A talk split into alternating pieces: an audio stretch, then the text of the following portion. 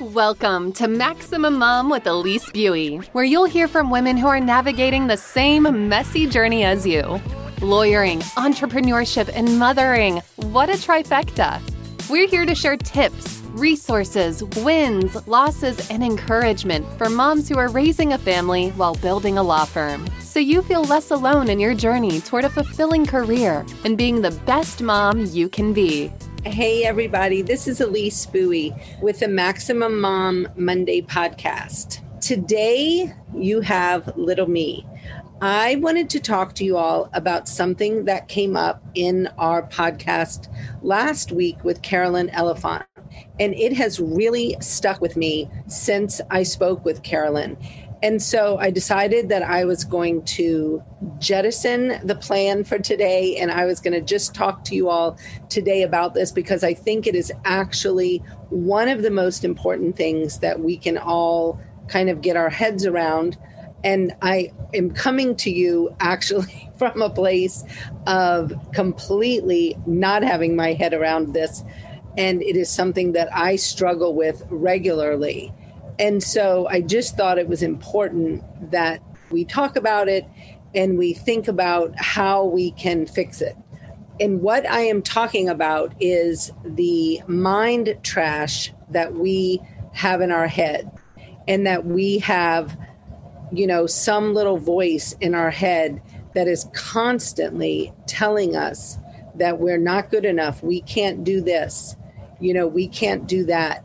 And it is just a barrage of negative self-talk. And I am often pretty stunned by my own mean girl inside my head and the things she will say to me about what I can and can't do. And I mean, I would think by now she knows better than to challenge me, because I tend to get pretty ornery when she tells me I can't do something. But it doesn't change the fact that it is extremely damaging to our self-confidence, our self-esteem, just I think our overall well-being. But I think it is very important that we learn to silence our mean girls so that we are not having this constant barrage of things. And I think in our roles as mom, lawyer, and as an entrepreneur, I think that this mean girl can be really out of control. And I mean, it happens in all the roles and in different ways. But I mean, I find it to be really prevalent. And so it's something that I just want us to really talk about. And when I think about it, in my first role, I mean, the role that is, you know, the most important role to me personally is my role as mom. I mean, here you are, you know, shepherding these little beings into life and then into adulthood. And I find that as a mom, I mean, the trash talk that my mean girl tells me, you know, things like I'm not doing anything right. You know, I stink at my job and I stink at being a mom. Like, how are my children when they were little? How are they going to, you know, survive that I didn't make dinner every night or I wasn't home every night to help them? And, you know, just all the things. And I mean, are you there enough for your children to help with their homework, to help with school, to do all the things that they need? And it was a constant barrage of this type of trash talk. And I think that it really impacted how I went forward, how I felt about whether I was confident enough to make the decisions that I was making for my children.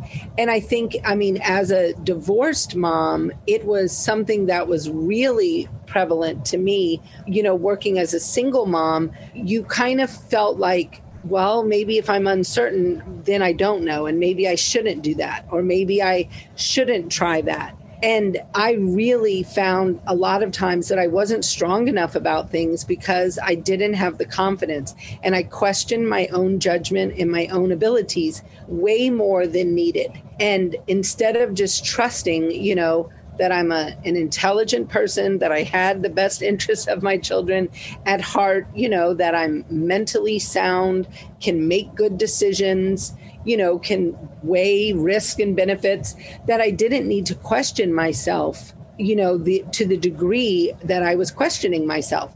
And I mean, I have found now, as my children have gone into more young adulthood, it's been kind of a struggle, because now I have gotten more and more confident, and I set up some pretty strong boundaries. And so that is something that I think, you know, my children are like, whoa, what happened to our mom? You know, it's something that they have really had to get used to, because I am confident. I am more confident in my abilities. But I mean, the trash talk in my head is loud, and it is something that I know we all struggle from. I mean, I hear it from clients. I hear it from people on my team. And it is something that I just think it is one of the most negative parts of what is happening to us, just our self-esteem and our mental health. And I really worry about all of us. I mean, me included, you know, where we are not able to really kind of flip that pancake and change those thoughts from really negative thoughts to more productive thoughts. And I mean, I think about things for me, and if you have met me or you know me personally, you probably think, oh, she's perfectly confident and she's outgoing and, you know, she's fine. The reality is, I mean, I have some of the loudest negative self-talk when it comes to certain things. I mean, going on videos, which is kind of funny because I see in the comments that you can't see me right now. So I, of course, did something wrong and messed it up. But so it's not my negative self-talk that is keeping me off the video right now. But I mean, getting on video has been a massive hurdle for me to overcome. I absolutely cannot stand pictures or videos. I mean, I have the worst self-talk when it comes to just being fat. And instead of, you know, just embracing whatever I am, whatever I look like, I just am so down on myself about it. And it has created this situation where I absolutely never want to be on a video. And so I tend to want to hide when it comes to certain things or certain marketing. And I've really been working all of 2021 to get, I mean, 2020, I don't even know what year it is, to get over that. And it started with Jim's video challenge, which admittedly I fell off the wagon after like probably 36 or 38 videos. But just doing those first videos was hugely helpful in helping me overcome this problem. But it didn't truly, I mean, I didn't completely get over it. And I still struggle with getting on video and doing things. And so it is something that is a constant work in progress. And again, that's an area where I think of like the negative thought I have, you know, Elise, you're fat. You shouldn't be on a video. I mean, that's not helpful. I mean, a more productive thought would be, okay, Elise, you're fat and happy. Get on a video. You know, go for it. Like, do what you want, do what you need to do, get your message out to the people you need to get your message out, and get over your own darn ego. Nobody cares. You know, it's not about me. It's about what I'm doing and how I can help other people, how I can help, you know, the clients. And so getting over that is so important. And I think one of the things that has been really helpful to me is doing a lot of reading and a lot of my own thought work. You know, I mean, though I'm not a life coach, I mean, I joke that I, you know, play one on TV, I guess in a podcast, but a podcast without a video nonetheless. But really thinking about your thoughts and controlling your mind trash. And so, I mean, there's like a life coach, and I don't know if it might even have a, you know, like a name, but it's like an acronym. You think of your circumstances, your feelings that arrive from those circumstances, your thoughts, your actions, and your results. And I mean, it shows you in that thought framework how what you're telling yourself, your thoughts. So when you have your circumstances, your thoughts, your feelings, your actions, and your results, it is that second layer, in my mind at least, those thoughts that are going to dictate the rest of it. They're going to dictate your feelings, your actions, and your results. So if you can control those thoughts that are coming up in your mind when you're facing a particular circumstance and learn to reframe those thoughts, then you can find your feelings will be better, your actions will be better, and thus your results will be better. And so really getting your head around what is happening in your mind and understanding that your mind controls, I mean, really everything. And so being able to flip that switch, for me, it's language. I often talk to myself in a way that I would never, ever talk to another person. You know, I mean, I refer to myself as, you know, like I'm dumb about something, or I can't do this, or I can't do that. And that's ridiculous. Obviously, I can do what I put my mind to do. And so I really have to flip the language and the message I give myself. And underlining all that are the thoughts, you know, what thoughts are popping into my head. And so I think it is so important for us to really think about how we are thinking about our circumstances. Our circumstances are just facts, like it just is what it is. It is how we think about those circumstances that sets that ball rolling either in a good direction or a bad direction. And I know as an attorney, this comes up a lot. I mean, I get contacted by younger attorneys all the time who want to talk about this issue. And it is, you know, when you, it's that imposter syndrome, when you're working a case and you might have some attorney on the other side who's highly experienced, you know, they have a great reputation, and you're thinking to yourself, whoa, what am I doing? I don't know as much as that person, or, you know, I don't know, they might be right. And you really question yourself. And you think, well, I don't know if I know how to handle that legal issue. I've never handled it before. Or, you know, I've never dealt with this specific set of facts. So what do I think I'm doing? And obviously, we all face new cases. I mean, that's kind of the joy of being a lawyer, is that we all face new cases and we all have new experiences we have to deal with. And it is okay. And it is okay to not know everything at the beginning. And it is okay to need to learn as you go along. And so accepting that, and accepting that you have absolute power over your ability to learn the thing, to do what you need to do, to get up to speed so that you do feel confident with that opposing counsel on the other side. And another part of being a lawyer I find that really inhabits our mind trash is clients. And when clients get really, really angry about things, and a lot of attorneys, I do think younger attorneys struggle with this a lot, because maybe they haven't had enough people angry at them to learn that it's okay. But to be able to step back from those feelings of the client and realize that your client's anger is much more about what your client is going through than what you have done.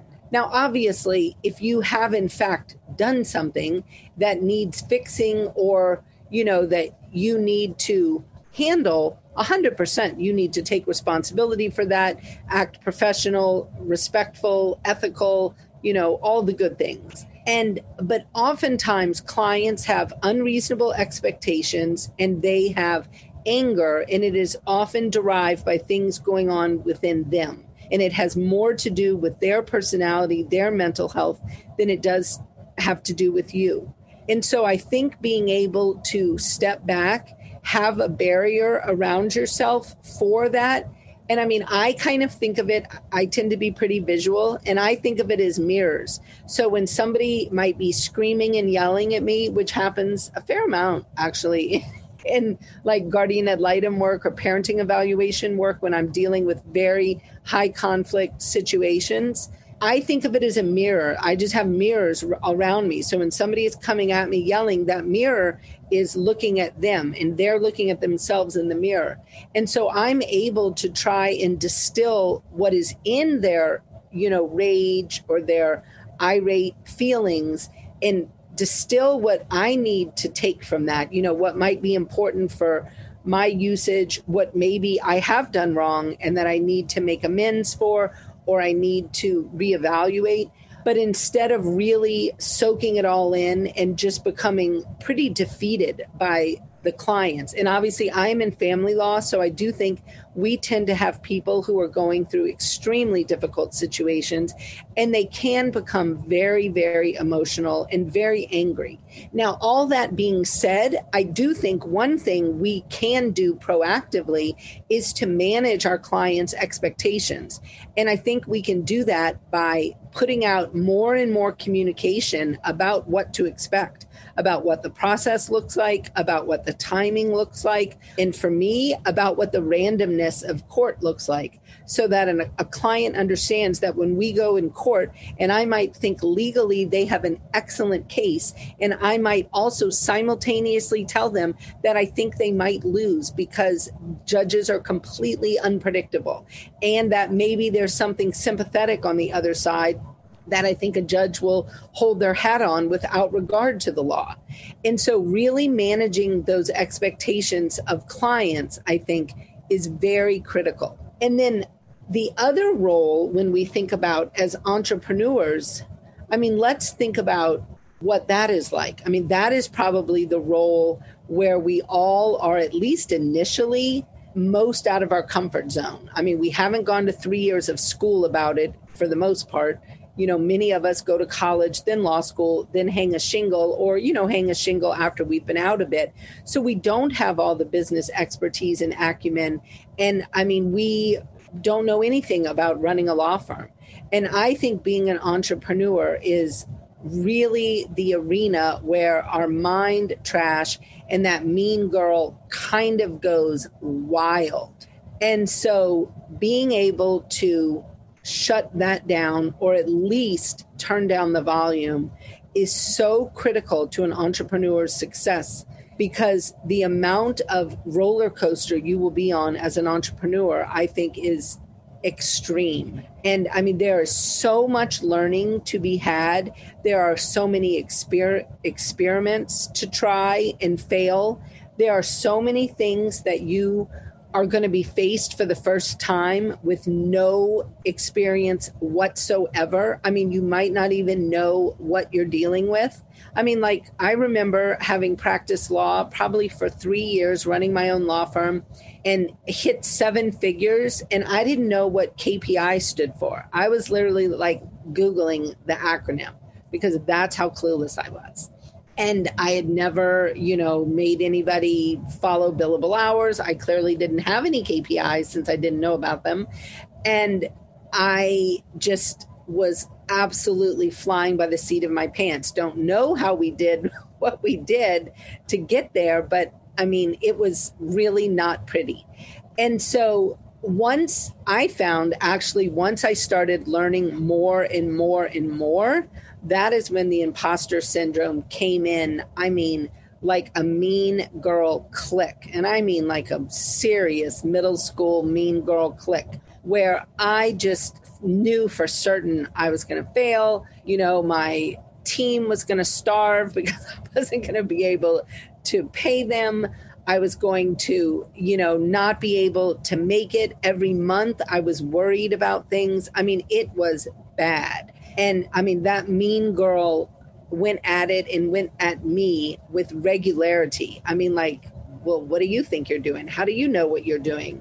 I mean, how do you know anything about personnel issues or marketing campaigns or financial reporting or systems in the operational side of your business? Or how do you create a positive culture? How do you manage a virtual workforce? I mean, I just had all the mean girl things in my head, you know, being told.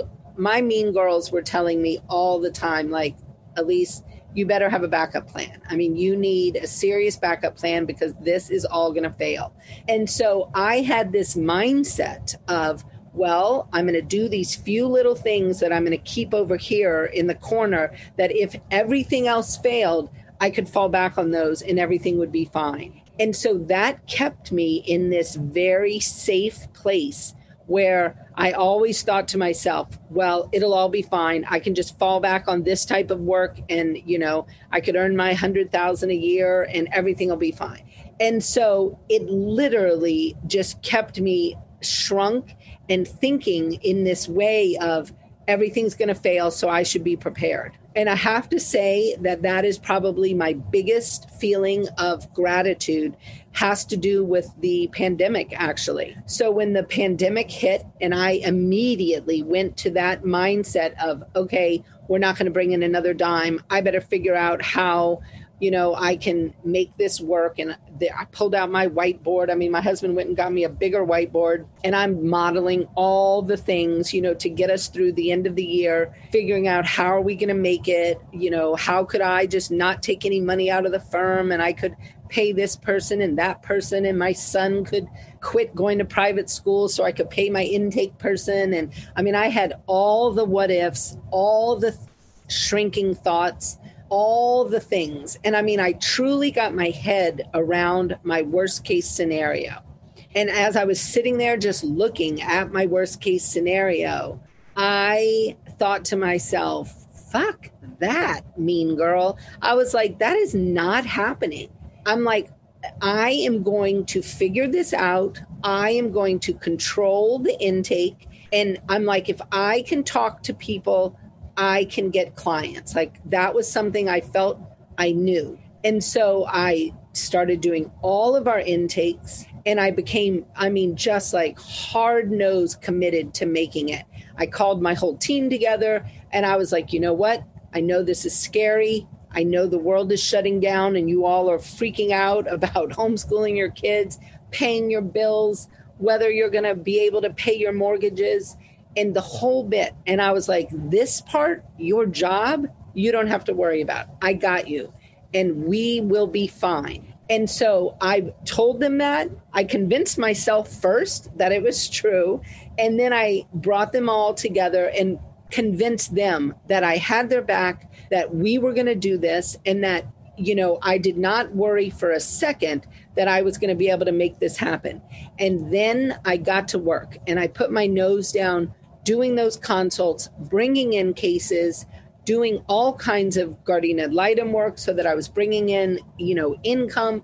I was hiring people so that they could handle all the work I was bringing in.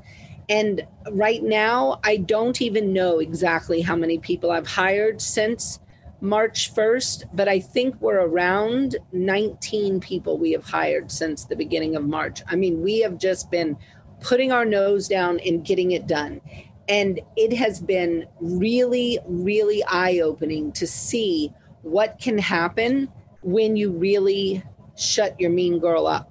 Because, I mean, I have had to do all kinds of things since March 1st that have been way out of my comfort zone. But you know what? That's okay. I've decided that my comfort zone is a lot bigger than I realized. And so even when I'm stepping out and I am in fact past my comfort zone, I just remind myself, likely I'm not going to die from this. It's all going to be okay. And so my mean girl can just go sit in the back of the room, be her mean girl catty self if she wants, I don't care, and go do her thing, but I am not going to listen to her. And so really getting your head around what you think you can't do.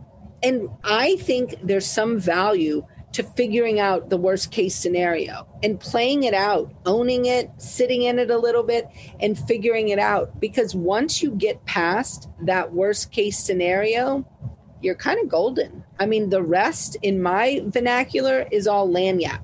And those of you who aren't from New Orleans, lagniappe is something a little extra. So like if you go to a bakery in New Orleans and you ask for a dozen donuts, I mean, 9 times out of 10, you're going to get 13 donuts because they always give you something extra. Or if you go to a fish market and you ask for a few pounds of crawfish because you're going to whip up some crawfish étouffée, they're going to throw in some cilantro or some parsley or something. And so lagniappe is a little extra. And so I think by understanding that you have that little extra all the time inside you allows you to step outside your comfort zone and make those bold moves.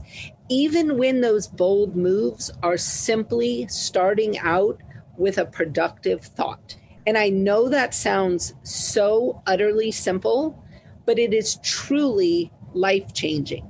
If you can take your thoughts that are telling you that you cannot do something or that you are not qualified to do something, or that you are not good enough to do something. And you change that thought and you turn it into, oh, yes, I can do this. And if I don't know all I need to know, clearly I can learn. I made it through law school. I can learn almost anything. Maybe not some higher level maths. I myself had to quit math after about differential calculus. I was pretty much stinking at that. But the other thing in this is that I think is a wonderful part of coming to terms with your thoughts. I mean, there are many things. My team would tell you, I mean, how many that I cannot do. Hence why I had to hire so many people, because I delegate away the stuff I suck at. I do not try to make myself do things that I suck at. I have come to embrace. There's an author here in the Seattle area named Jessica Butts who wrote a book, and I think it is entitled, Don't Do Stuff You Suck At. And literally that book could have been written for me because it is my mantra. I mean, there is no reason for me to spend time trying to learn stuff that I suck at unless I actually love it and want to learn it. Now, I learned to knit. That was kind of tricky, but I enjoyed it. I had fun learning it. So yes, I kind of suck at knitting. And when I try to make socks, they're kind of a shit show. Let's be serious. But I love it. I love buying fun yarn. I have loved knitting over the years. I don't knit a lot now, I must say, but I loved learning it. And so if it's something you really want to learn, I mean, go for it. Don't let anybody stop you from learning anything. But if it's something you suck at and you don't want to do it, my goodness, don't do it. Get somebody else to do it. I mean, and if you can't figure out who to delegate to, like you're kind of stuck, call me. I will talk to you and I will help you find who to delegate it to. I'm kind of the queen of delegation because there's a lot of stuff I suck at and I shouldn't be wasting my time doing that. And if my mean girl wants to tell me what I'm sucking at, I mean, I'm kind of appreciative of that. When she's like, you know, Elise, you really shouldn't be doing these spreadsheets. I'm like, you know what? You're right, mean girl. And so I just send those on over to somebody who loves doing spreadsheets because there are people out there. I know it's surprising, but there are people out there who love spreadsheets. I look at spreadsheets and I start just getting cross-eyed. So delegation is truly one of the key things to help you with getting rid of your mind trash. Do not allow yourself to revel and live in the stuff you suck at. Move it out of your system. And I think that when we talk about delegating, I mean, that's a whole nother conversation, but I'm just going to put this out there. When you're thinking about delegating, I mean, emails is one of those things that I think comes to mind a lot when we talk about delegation. And I mean, I try to have a very strict, pretty stringent rule around email. Either I'm going to do the thing that whoever's asking me to do in the email, I'm going to delegate the thing to somebody in who is going to do the thing in the email, or I'm deleting it. So I do, I delegate, or I delete. And so that means I should not be rereading emails over and over again and, you know, perseverating on what it is or what it says or how it makes me feel. And I mean, I am kind of a little bit of a freak about this, you know, to do, delegate, or delete. And I don't let myself get all in my head about emails, even emails that are tough. I mean, sometimes I'll read an email and I'll get halfway through, you know, and let's say it's a client that might be angry about something, or it might be a parent I'm working with in a guardian ad litem matter, and they're, you know, really vitriolic. I might delegate that to somebody else to read and give me a synopsis of what was said, minus all the vitriol and the, you know, angry stuff. Like maybe I'm not in the mood to read all that angry stuff that moment. And that's okay. I think that it is so important that we protect our mental health and protect our mental well-being. And so if you've got that mean girl in your mind going, I mean, you need to turn down her volume. And if you have mean people outside your head, people that are coming at you, maybe based on the practice of law that you have, maybe you live in a home life that's somewhat abusive, Maybe you work in a business and it's a kind of a toxic environment. So, I mean, you're having this kind of negativity and meanness coming at you from the outside as well. I mean, putting up those boundaries is going to be critical for your well-being. And so, I mean, I say put up your mirrors, absolutely. Get an armor of mirrors around you. I mean, they're virtual mirrors, you know, they're in your mind, but they're very helpful for you to think about when somebody is attacking you. Think about your mirrors and that it is showing them how they are more than it is showing you how you are. And also delegate, delegate, delegate, delegate, and control your thoughts. Do not let your thoughts control you. I mean, if allowed, our thoughts will literally go cray-cray. I mean, they can take us down some really dark, windy, dangerous paths. And don't do it. Don't let your thoughts do that. Stop them in their tracks. Ask yourself, is what you are thinking true? Is it in fact true? Because oftentimes our thoughts are not even honest. I mean, they're just flat out dishonest. And so really controlling your thoughts. And once you can do those things, then you'll find your mean girl. She's not probably going to be all gone, but she's going to be much quieter. And the more quiet you can make your mean girl, the better, because that allows you to be you and to shine and to just do what comes naturally to you, what's authentic to you, without the mean girl saying, oh, well, don't you go on a video because you're fat or you're this or you're too this or too that. I mean, we are who we are. We look how we look and it just is what it is. And so obviously there's things that I could do that would help this. But I also am a good New Orleanian who likes to eat bad for me food too. So that's something, you know, I have to struggle with. But I shouldn't make myself scared, quiet, or hidden because of those thoughts. I mean, that's just plain silliness. We all know what that middle school group of girls looks like. That is mean, catty, cliquish, is looking for something to attack another person about. That is not who we want to be, especially inside our heads. We owe ourselves grace, patience, gratitude. I mean, like I was saying, I don't remember when it was the first podcast when I was just introducing it. I mean, let's be serious. We mom, lawyer, entrepreneurs are badass motherfuckers. Like nobody can mess with us. We have the total trifecta that we deal with every single day. And we do it with grace, aplomb, often sense of humor, success. I mean, it's pretty remarkable what we do. And the more you think about that and the more you step back and watch what you're doing and how you're doing it, I mean, let's pat ourselves on the back. Let's not let that mean girl get the best of us, because, oh my goodness, do we pull off some feats. And I am amazed at the women who reach out to me and who I am connected with and the things they do.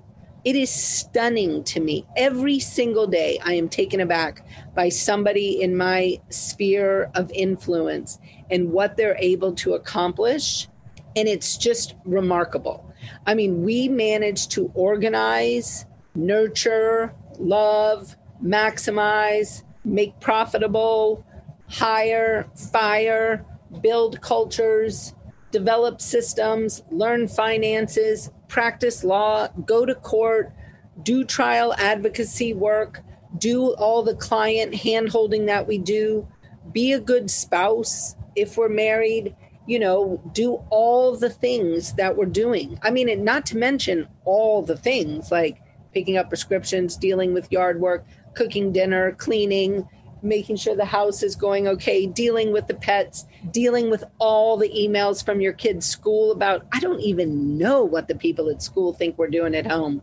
But I mean, just getting somebody to manage that communication alone is kind of a life changer.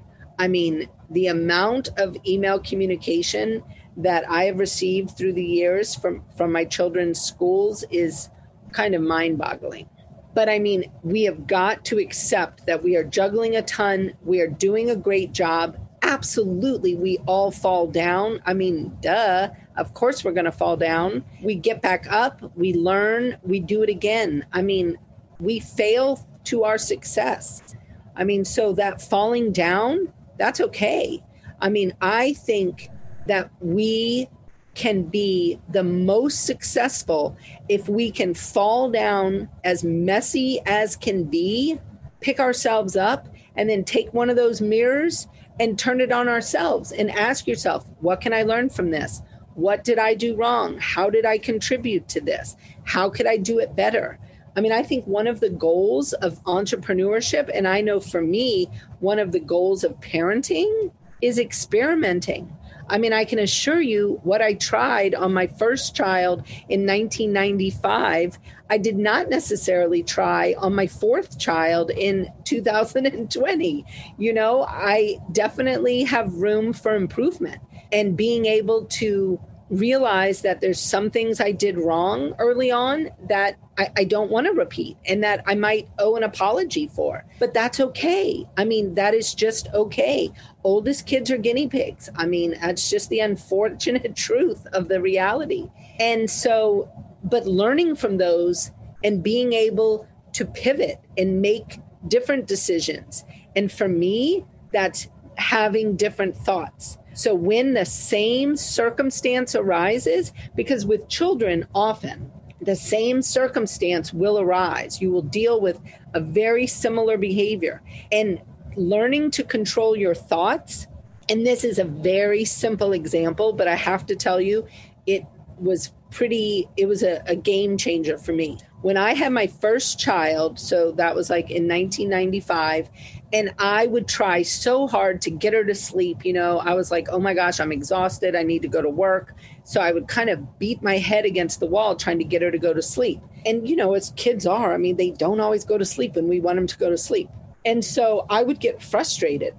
And I would sometimes bring her to my husband, who was sleeping in another room, mind you, because he was working full time and thought he should sleep.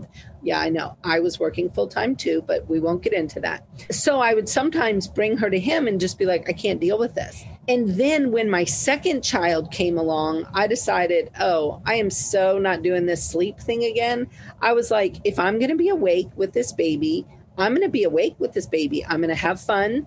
I'm going to be perfectly happy, perfectly cozy, because I'm a big cozy girl, and I'm just going to love it. And so when that second child was awake, I'd be like there with my glass of chocolate milk. I'd put on my soap operas that I had, you know, DVR'd all day or whatever we did, like TiVo. I don't even know what it was, but I could record my soap operas. I could watch them. And, you know, you don't even feel guilty watching soap operas when it's 3 a.m. I mean, what else are you really going to be doing? And so, and this was, you know, before we had all the stuff we have now. I mean, this is in, you know, the 1990s, guys. So I could just watch TV, watch movies, just be perfectly happy and realizing that this time was going to pass. And this child would one day sleep through the night and would not need me. And so I was just perfectly chill. And that behavior and that chillness was what carried me through all the rest of my children. And so instead of having any feelings of anger, frustration, and all that, I was just like, I'm going to just embrace this. Like, this is a little cycle of life. It's going to be awesome. And so I mean, that kind of revolutionized how I dealt with kids. And, you know, that frustration that we can find ourselves in. And so learning to control your thoughts is so much of the game of being able to get rid of that mind trash and flip your situation. You can turn any situation into its polar opposite. And so, like we talked about with COVID, you know, being this horrible thing, and yet, I mean, we as a firm have been able to flip it, and it's become very positive. And we have been virtual for 5 years. So we're just strengthening our virtualness rather than, you know, questioning how weird we are. I mean, now the whole world is weird like us. So we're just a world full of unicorns, which is all good. And the same thing, like when I dealt with a very long ago past natural disaster. I was a part of Hurricane Katrina. You know, I lived in New Orleans, evacuated. I mean, it's kind of a long story. It should be a little Hallmark miniseries. But that was another time where, I mean, we were in a really bad situation. I won't bore you with all the details, but we had to make some big financial decisions, and we were having this big tax crisis. And so I decided, you know, as the hurricane was going on and we were evacuating, that now would be a perfect time to file an offer and compromise with the IRS. And it was a perfect time. It was probably one of my most brilliant financial moves. But, you know, instead of just sitting around dwelling on all the bad that was happening, you know, really deciding like, okay, how can I take this natural disaster and how can I turn it around so it'll be a stepping stone to my future and my successful future? And so I think our mind and what we are allowing ourselves to listen to is everything. And so I guess that's probably all I want to say to you all today is hush your mean girl. I mean, just put that girl on mute because it's not worth it. I mean, the joy she is sucking out of your day and the amount of damage she is doing to your internal well-being. I mean, she is creating Swiss cheese inside of you. It's kind of like a woodpecker, just peck, peck, peck, peck, peck at you. And they're just creating these little holes. Don't let your mean girl be a woodpecker. I mean, shut her up. Okay. I hope you all enjoy your day, and I will be back with you next week. Hopefully I will be on video. It probably means I went in the wrong Zoom room or something. I don't know. But Caitlin in my office will help me because she knows that I need technological help. Hence, I delegate, but obviously I'm going to have to fix the video piece. But I really appreciate those of you that are here, and I hope that you have a wonderful week. And every time you're hearing your mean girl, I want you to shush her and reach out to me and tell me when you shushed your mean girl. I mean, let's create a revolution around shushing our mean girls because we got this, guys. We truly got this. Remember, you are a badass motherfucker dealing with a trifecta, and you are the queen of this. Okay, enjoy your week, and it was nice talking to you all. Thanks for listening to the Maximum Mom Podcast, a production of Maximum Lawyer Media. Be sure to subscribe to the show so you never miss an episode. See you next time.